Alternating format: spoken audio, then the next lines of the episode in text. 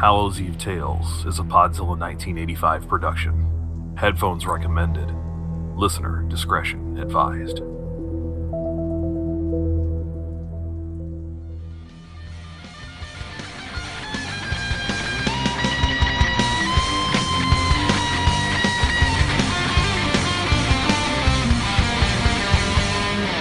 And we are back. DJ Bad Kermit here with you. 11:23 p.m. on a crisp, cold Monday night at KPDZ. Overnight lows are expected to dip into the 30s for the first time in a long time, and if that doesn't get your goosebumps going, well, maybe this will. Now, it's an annual tradition this time of year here at KPDZ. You guessed it, the Hallows Eve tales have returned to tingle your spines and chill your bones. Our lines are open now for listeners like you, yes, you, to spin your yarns about the things that go bump in the night. So call now at 555 5739 and give us the ghoulish good word. Caller, you are on the air. Hi. Thank you so much for taking my call. Of course, of course, welcome. What is up? Oh, well, my name's Amber. Um, I'm 18 and I've been going to summer camp near uh, Lake Kincaid since I was a kid. So, yeah. Oh, yeah. Kincaid is the best. Beautiful country up there. Oh, yeah. Um, I mean, I guess you could say I, I'm kind of like the typical summer camp nerd, you know, signed up for all the activities and try to be like the mascot, the model Kincaid camper.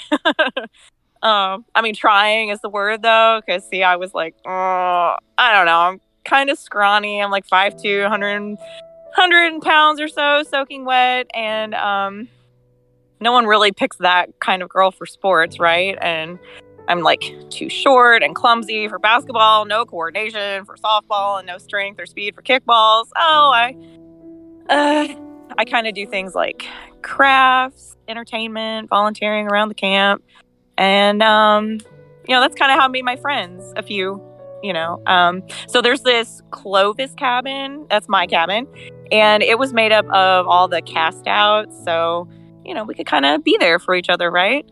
Um, oh, yeah, somehow, uh, when the counselors were deciding where to put everyone, all the unpopular kids got bunked together. Interesting, right? Yeah.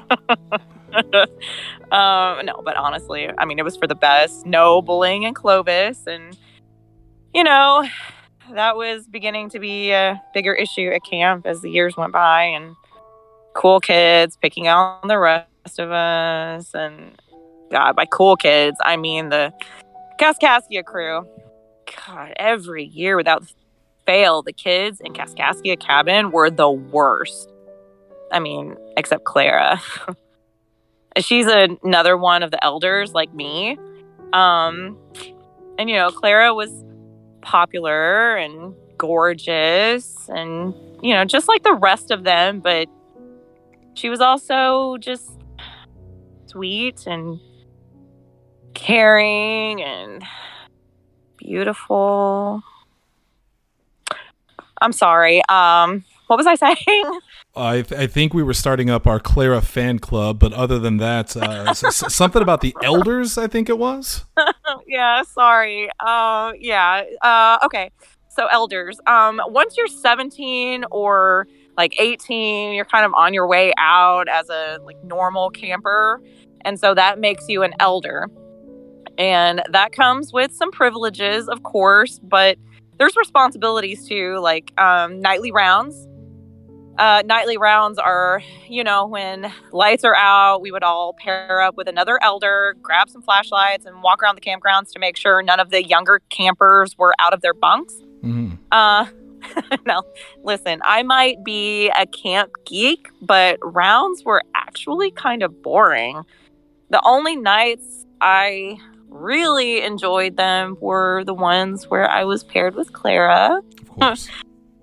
Yeah. Oh, God. The sky was always cloudless. The stars are shining bright, and the moonlight reflecting in her eyes.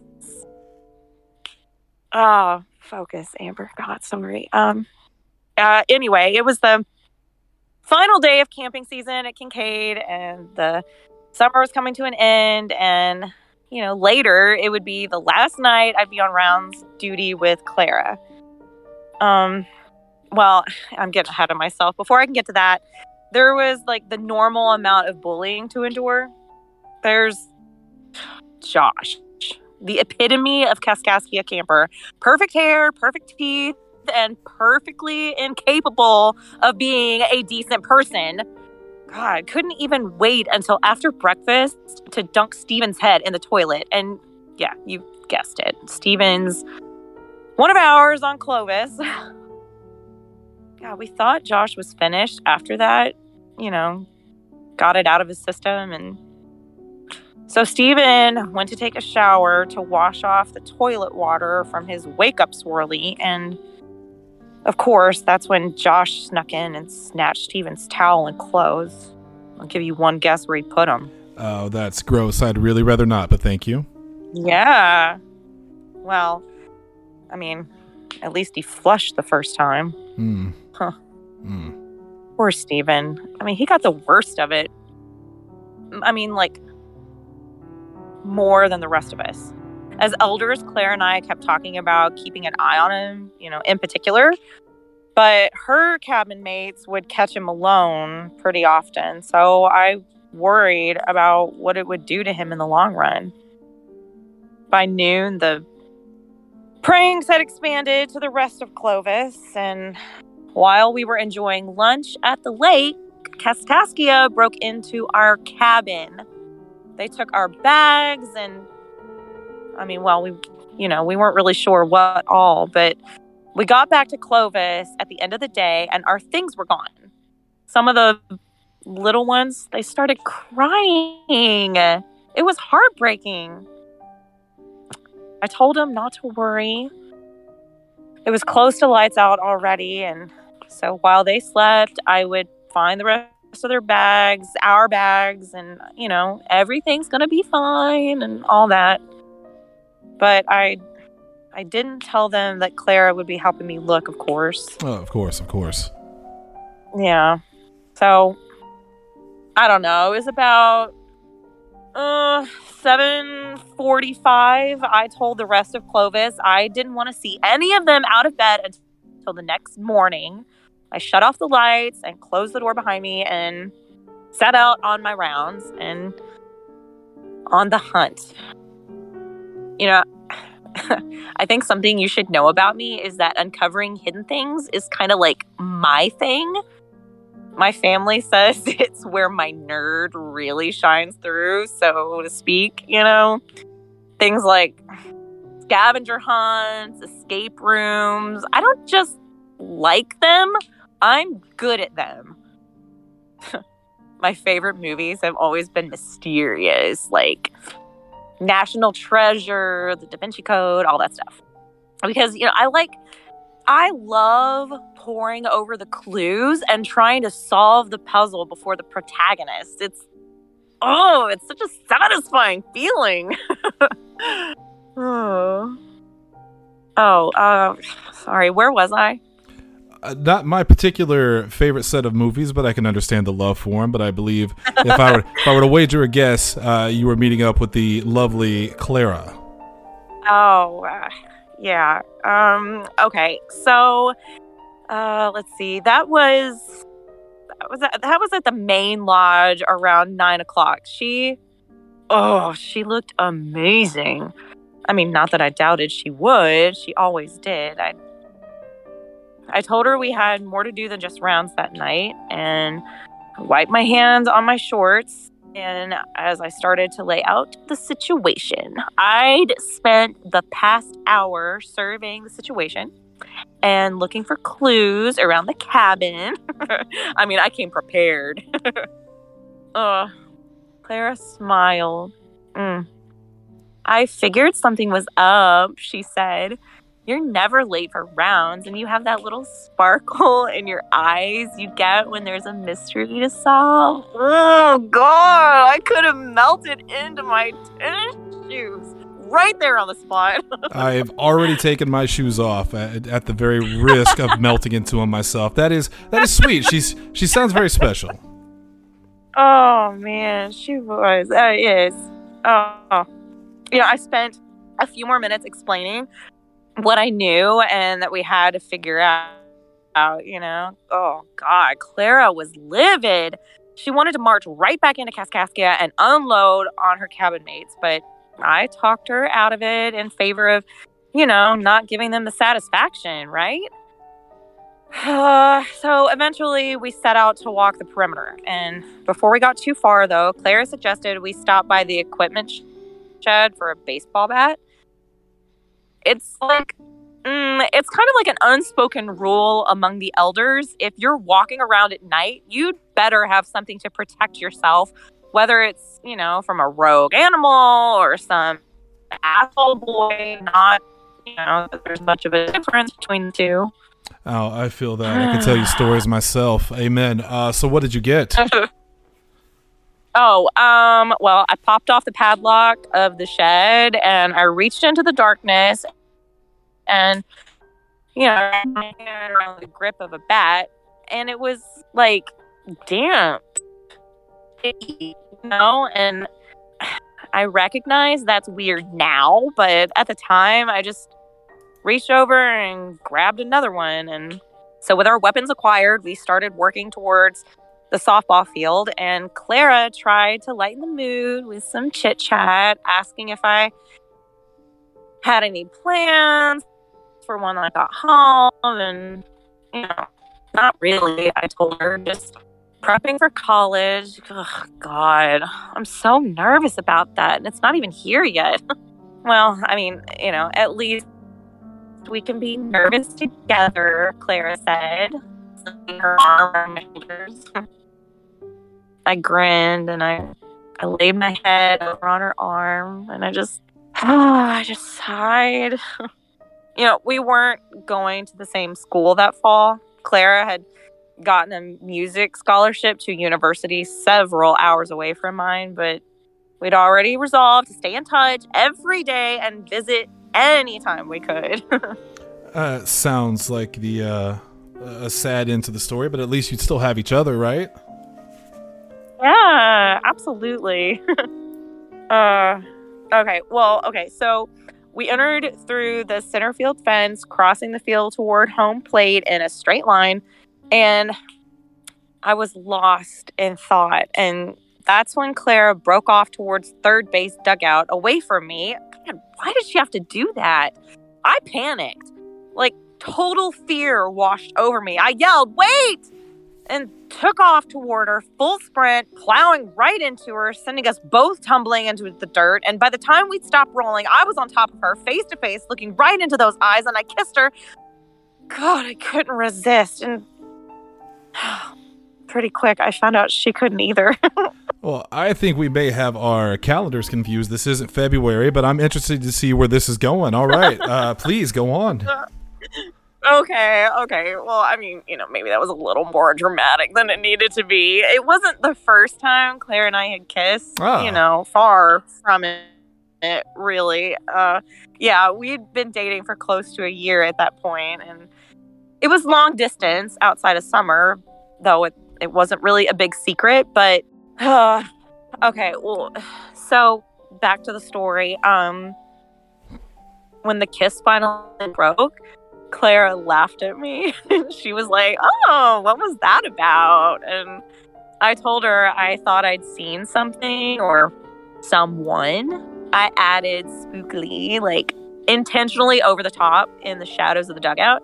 And she moved to sweep her flashlight that direction, but I beat her to the punch. Mm-hmm. My erratic beam revealed nothing to see. Still, she gave me like this eyed smile. My hero. She was mocking me. she clasped her hands in front of her chest. Oh, she looks so cute. oh, and I just like told her to, you know, shut up. Where did you go next? Um. Well, Claire suggested that we head towards the mess hall, and I agreed. Um. So the main buildings were much better lit even after the lights were out, but There was also more ground to cover, so this was one of the only few places we would usually split up. And Claire would head inside while I'd circle the building and check around back. And of course, that meant venturing closer to the dumpster than is generally advisable. Oh, the smell wafting out of it was pretty rancid. And to my complete lack of surprise, there was no missing luggage to be recovered, so I didn't stay long. So I finished my lap around the building, arriving back at the front porch to head inside and see if Clara had found anything. And she stopped me before I got very far, and she was like, Careful! You're tracking stuff in- inside. sure enough, I looked down to see the soles of my shoes caked with mud. God, stupid. I should have known better. That mud has a habit of sneaking up on you there, doesn't it? Absolutely. uh, so I took the worried look off my face and, you know, stopped, you know, having concern for the lobby's cleanliness. And Clara escorted me back outside to the water hose to rinse off the mess before we, you know, pressed on. Our third major stop of the nighttime Kincaid tour was my absolute least favorite, the Kaskaskia cabin. Ugh. It was the only time during rounds that Clara and I had absolutely no chance of completely avoiding her bunkmates. And sure enough, the insults started just flying the moment we were spotted. It was business as usual. I rolled my eyes, tossed Clara a grin in the dark, and then broke off to search around Clovis on my own and leaving her to join her fellow wolves. By then, it was like, I don't know, 11 o'clock. So I quietly opened the main cabin door just to make sure no one had left their beds as I instructed. And then that's when I noticed Stephen was missing. Oh no. Yeah, I mean, oh God, this knot of fear swelled up in my stomach, and I could only suppress it by hoping that, you know, he'd left on his own accord to, you know, do something stupid. Because the other likelihood was much worse. so I left without waking anyone, but as soon as I was out of earshot, I, I started running. I nearly bowled into Clara for the second time that night as she was coming out of the outhouse. She narrowed her eyes and asked if all her people were present. The only one she hadn't seen was Josh, but she figured he was out making his own rounds. I cursed. Stephen is missing too, I explained, and it didn't take much for Clara to put the two pieces together. Instinctively, we turned towards the counselor's bunkhouse, intent on letting them know what happened. And that's when the bell started ringing. Everyone at Kincaid knew that if the big bell was ringing, they were expected to meet in the main lodge, but it wasn't very often that it was ringing at nearly midnight. That knot of fear in my stomach was swelling. It was getting bigger and the bell worked to our advantage. The counselors would be there as they were the only ones with the keys to the tower. So Clara and I started ushering our sleepy little bunkmates out of the bed and towards the big house. And as the last camper left the Clovis cabin, it was Clara's turn to run to me. Police lights. She'd seen the red and blue flashing near the entrance of the camp, and then the worry in her voice was just amplifying by the second. And so was mine, but like before, it just grew in my gut, the knot rupturing and leaving me sick at my stomach. I didn't I didn't want Claire to be afraid. I had to protect her, you know? Naturally, of course. So we we brought up the rear and we arrived at the main lodge to see the counselors, eight of them in total, sitting on the edge of the cafetorium stage, their faces all just a, a mixture of drowsiness and concern. And us elders helped get everyone settled down so the counselors could explain while we were all there. And it was Oscar who went first. He's the head counselor, kind of like, you know, kind of high school football coach guy with a bit of a tummy, but, you know, he's got a big heart to match it. Oscar very calmly explained that there was an emergency situation and it was being handled.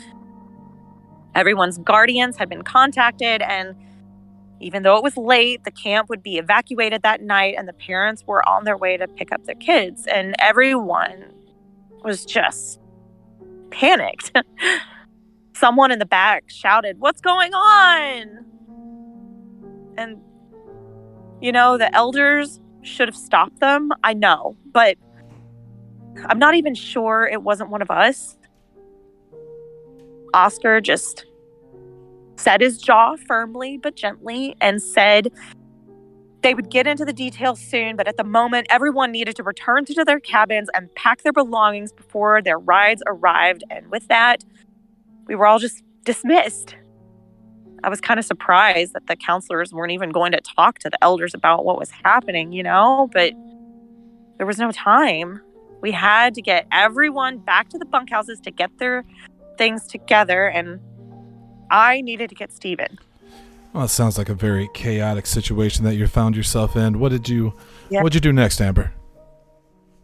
Well, I. Clara pulled double duty and took my kids along with her so I could head down to the dock at the lake and see if he was there. It was one of the only places that she and I hadn't been at that point. point, and sure enough, as I walked out onto the old wooden planks, there he was, Stephen, sitting with his feet dangling over the water, back to me, leaned up against one of the wooden pole things, holding the, you know, the whole thing up. And I yelled at him. I'm not proud of it, but you know, I was mad. I was I was so upset that I'd worked so hard to protect him and there he was, out of bounds, way past bedtime. And he barely acknowledged me. You know, but once I got it out of my system, I was able to calm down. And I told him I had to hurry back to everyone else now that I knew he was he was okay and I knew what was going on and he knew what was going on and I was sure he'd be fine on his own. Sure, he sounds like a pretty smart guy, right? Yeah. So I ran back to the main lodge and I only slowed down once I caught sight of Clara on her way back as well. And I panted, trying to catch my breath as she asked if I found Stephen, and to which I eventually replied that the situation was resolved. And we crossed the threshold onto the lodge right on time.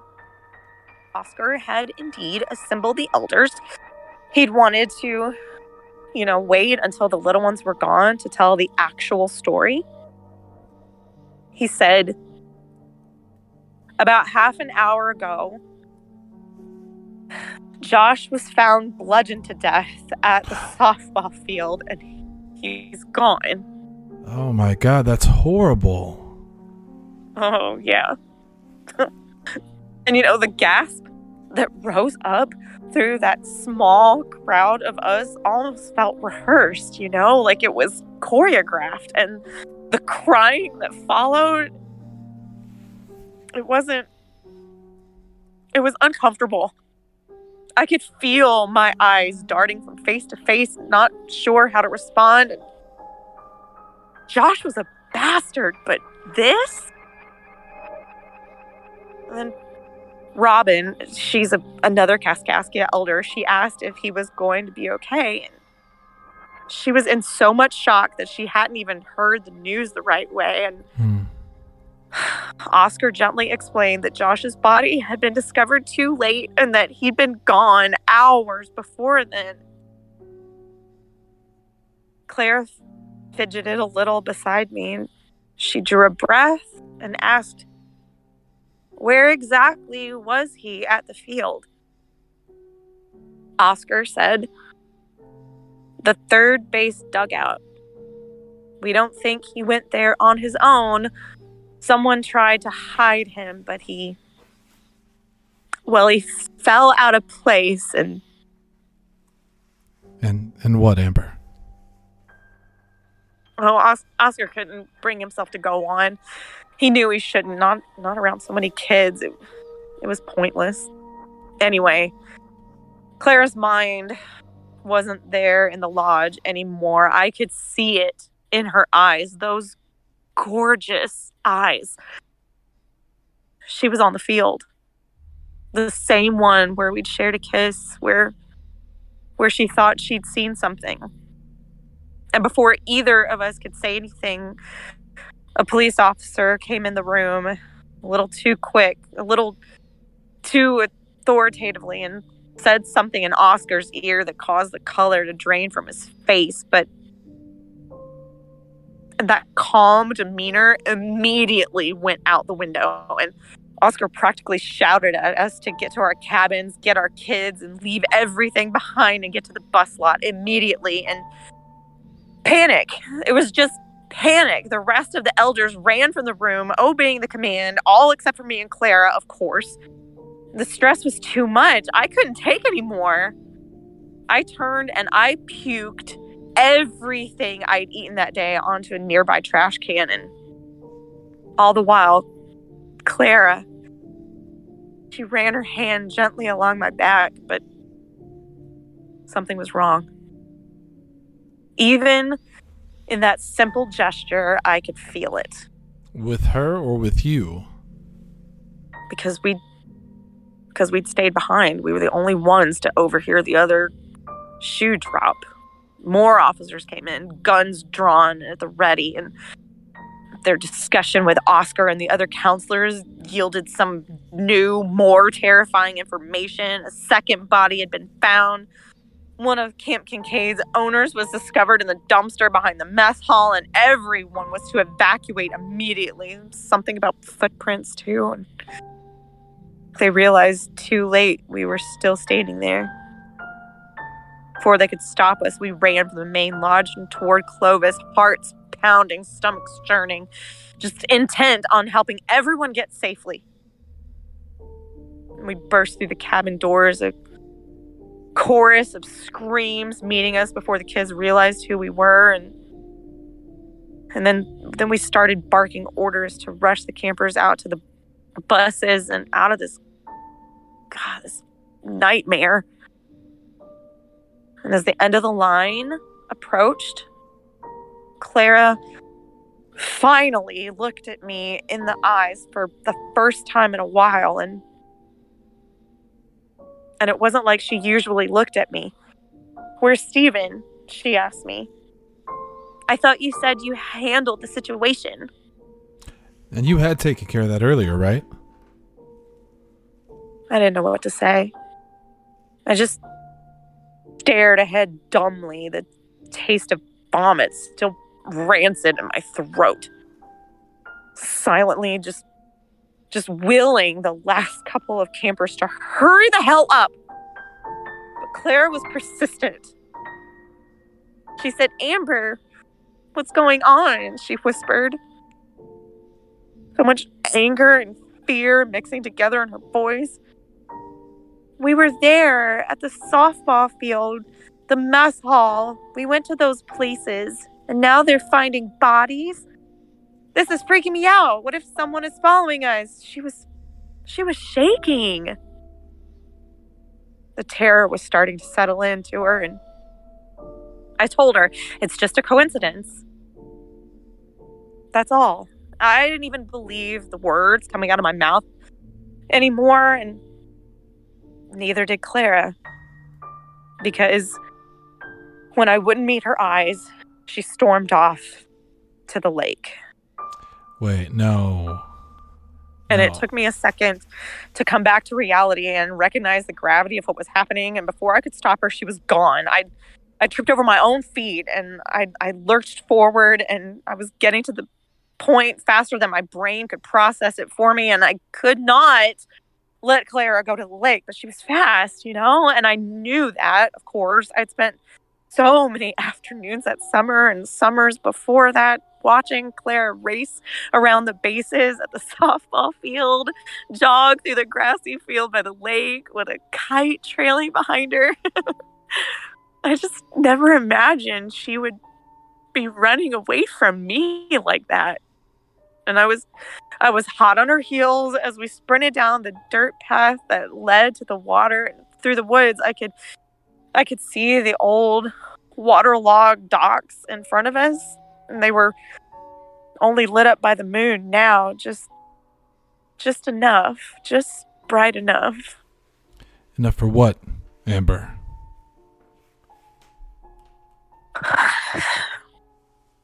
I i should have known better than to leave steven sitting there god that was so stupid of me it was it was too late for me to protect her from that now. So I just I just let Clara take it in. I didn't know what else to do. I I never thought it would come to this, so I just stood there with my arms loose at my side while her her hand flew up to her mouth to muffle the choking sobs that started to rack her. She stepped forward after a little while and put her hand on Steven's shoulder where he sat, but it was just a little too much pressure. And he tilted. And then he leaned. And she couldn't catch him. So his body just splashed into the water clumsily, just splaying out like a rag doll as the lake took control of his limbs and and then he slipped under, never blinking. No longer there. It's, o- it's okay. It's okay. Take your time.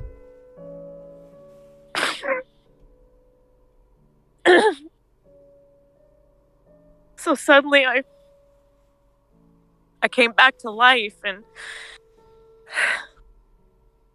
Clara, I said firmly, you have to listen to me. There's a reason for all of this. And I guess she thought I was like advancing on her or something because in one fluid motion, Clara picked up one of the oars from the rowboat tied to the dock and wheeled on me, swinging it like a pike. You stay the fuck away from me, she screamed. Her eyes were brimming with tears and terror, looking at me like like I was nothing more than a wild animal. I was devastated. I held out my hands innocently, staying the course. Please, just I figured it out. Clara, I begged her. I solved the mystery. I might as well have told her I was an alien from the next galaxy over. what? She gasped out. Just, what are you talking about? The missing bags, I told her. I was proud of myself, you know, I was I was desperate, just trying to change the subject. I found them. When? Clara you... was still keeping me at bay with the oar, but she'd stopped waving it around at least. Amber, what the fuck are you talking about? She asked. And so I explained. Before we met up for rounds, I said plainly, I caught Josh making out with some slut by third base dugout. I waited until she was gone and then I cornered him. I knew he took the bags from Clovis because who else would it be? So I made him tell me where they were. It would have gone faster, but I I think I swung the bat a little too hard the first time. Serves him right for trying to hit me with pitches. If he'd given me a chance, I could have knocked him out of the park. Josh's confession sent me to the mess hall next. I kept going. I was pacing in the dirt like some hard boiled detective addressing a room full of suspects about who killed the butler. Sure enough, there they were, all those suitcases crammed into the dumpster out back, covered in leftover slop from supper. But I found them. Then Mr. Kincaid found me, unfortunately. He was sneaking around there for a smoke, and there I was looking guilty, not because of the luggage, but I kind of made a mess of Josh. And then there was the butcher knife I'd borrowed from the kitchen just in case anyone else got in my way, which I guess they did. I felt bad enough about that one. I I really did. He was gonna ruin it all. Claire just adjusted her grip on the rowboat oar, tightening it, and I pretended I didn't notice and I kept going. It took a while to haul all of the bags out, but I got them into a wheelbarrow from the school shed and then realized there was blood all over them. It was so frustrating. So I wheeled them down here to the lake to clean them up without anyone anyone seeing me, but I was running out of time before round, so I figured I'd come back later with no one else to watch me and Claire finished the sentence for me, except Stephen. So my shoulders slumped, except Stephen. No. And it it felt like this is something he did a lot, you know? Sneak down here at night just to, you know, think, I guess, and get away from the assholes for a little while. And the good guys too, just to just to be alone probably and and then I had to come along and screw it all up. He'd already seen me. The bags, the blood, but he didn't see the knife I'd hidden under them, and it needed to go too. Anyway, I I couldn't look at Claire's face. She put all the pieces together, and somewhere under the surface of the lake, she realized that Stephen was now floating down, down to where all the wheelbarrow and the luggage had sunk after I'd pushed them in where the blade I'd used to silence him lay too. And I realized I was crying as I tried to make it better somehow. I didn't want to do it. I sobbed. I I left him how he wanted to be. Just looking out over the lake. Not worried about bullies anymore I just, I just, I just wanted him to feel safe. I pleaded. I was trying to lock eyes with my girlfriend, but Claire's expression was unreadable. It was rendering my rending my heart in two, you know, just seeing her there at the edge of the dock, staring at me like that. I I couldn't tell what she was thinking, but she still hadn't put that oar down. What did you do, Amber? I gambled. I didn't know what else to do. Clara, please, I implored her. You have to understand. I love you. I love you more than anything in this world. And now this world is trying to tear us apart. No more camp, different schools in less than a month. I thought it was I thought it was over. I thought I was going to lose you. I thought I'd never see you again. Not after rounds. She finished for me again. And there was this strange clarity in her voice. That's why. That's why you still came. I wondered if she realized that was the first time either of us had said I love you to the other one. you don't need to be afraid of me. I was bargaining. And I I took a step forward and she matched it backward, never taking her eyes off of me. and so much further from my reach. Oh, Clara. And she, she wasn't convinced, you know? So I tried again.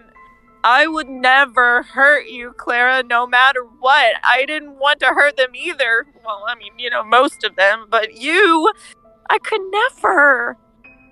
And then one more step too far, and Clara started to lose her footing, and she was just pinwheeling her arms, and she lurched backwards. And I reached out and I grabbed the oar, but she held on for dear life and dragged both of us into the lake. And and then we were plunging into the frigid cold water together. And I wish I could say for certain that it was the shock of the cold that drove me to do what I did next.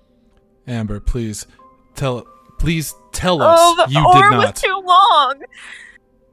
Too.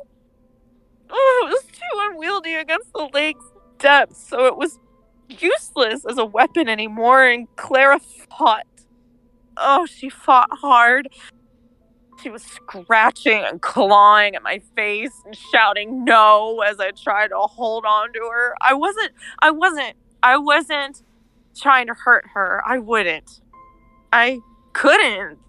You know, I just I just I just wanted to calm her down and to help her. But but she didn't see me like she used to not not by then and I I wasn't the girl that she loved anymore.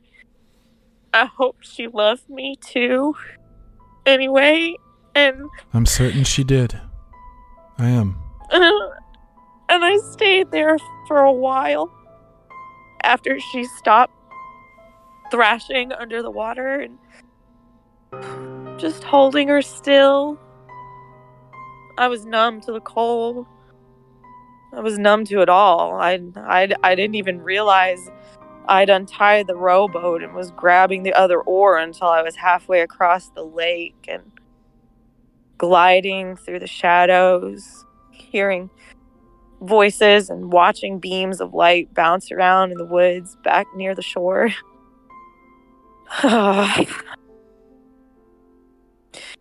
you think they think it was a drifter, you know?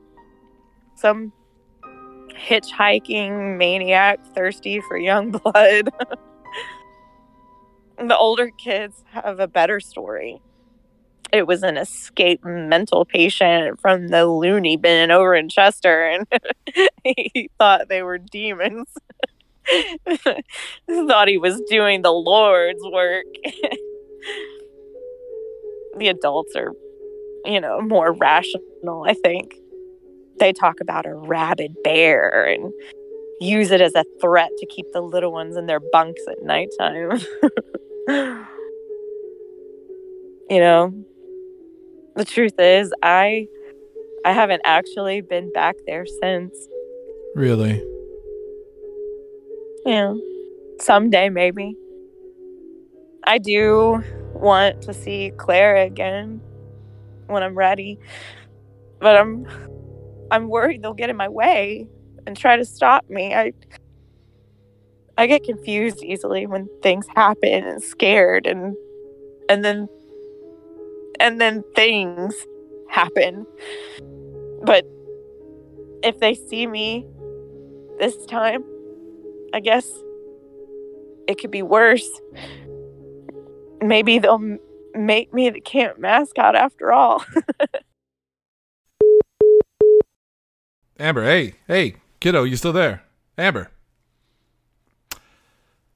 Okay. Uh well, folks, uh Oh, wow. We need to take a break for station identification. Hmm. You're listening to KPDZ, home of the Hallows Eve Tales. We will be right back. Hallows Eve Tales is a production of Podzilla 1985. Delirium at Camp Kincaid was created by Tanner Calvert with screenplay by Hunter Hendricks and voiced by Shannon Young and Amber Dawn. Catch every episode of this seasonal series, as well as the full slate of Podzilla podcasts like PZ85 Plays, After Dark, and more at podzilla1985.com or on your favorite podcasting service.